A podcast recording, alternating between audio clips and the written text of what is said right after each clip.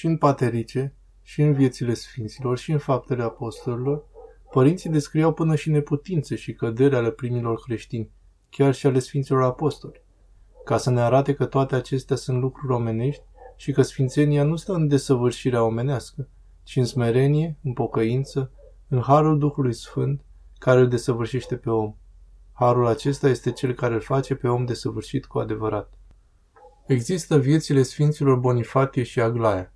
Ei erau amanți și trăiau în curvie.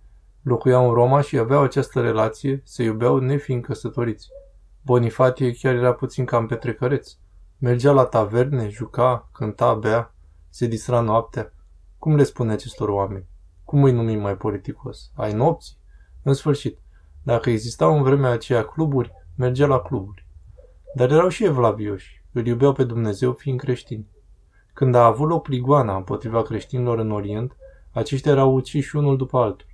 Aglaia, iubita lui, era o fată foarte bogată, i-a spus, nu vrei să te duci în părțile răsăritene, să cauți să aduci niște sfinte moaște de mucenic ca să-l avem aici lângă noi?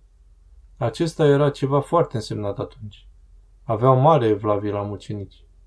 Bonifatie și-a luat câțiva însoțitori și s-a dus în Orient, pe undeva prin Siria, ca să afle mucenici, care erau omorâți în serie. Atunci era prigoană. Și la un moment dat, păgdunii l-au prins și pe el. Ești creștin? Sunt creștin. Treci încoace. L-au prins și pe Bonifatie. Însoțitorii săi au pierdut urma. Unde a plecat iarăși? Pe la vreo tavernă, vreun club, cum am spune astăzi? Hai să vedem pe unde bea, dansează și se destrăbălează. Însă acela se afla în închisoare. În ziua următoare, ești creștin? Da.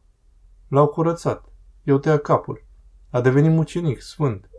I-au luat moaștele și le-au adus înapoi la Aglaia, iar Aglaia l-a avut la atât de mare evlavie, încât a construit o biserică în cinstea sa și a așezat acolo moaștele, rămânând până la sfârșitul vieții ca păzitoarea bisericii, ca cel ce se află permanent acolo să aprindă candele, să facă slujbele, să se îngrijească de cele trebuincioase săvârșirii Sfinte Liturghii și să îngrijească cu evlavie moaștele Sfântului Mucenic Bonifatie, care înainte fusese iubitul ei.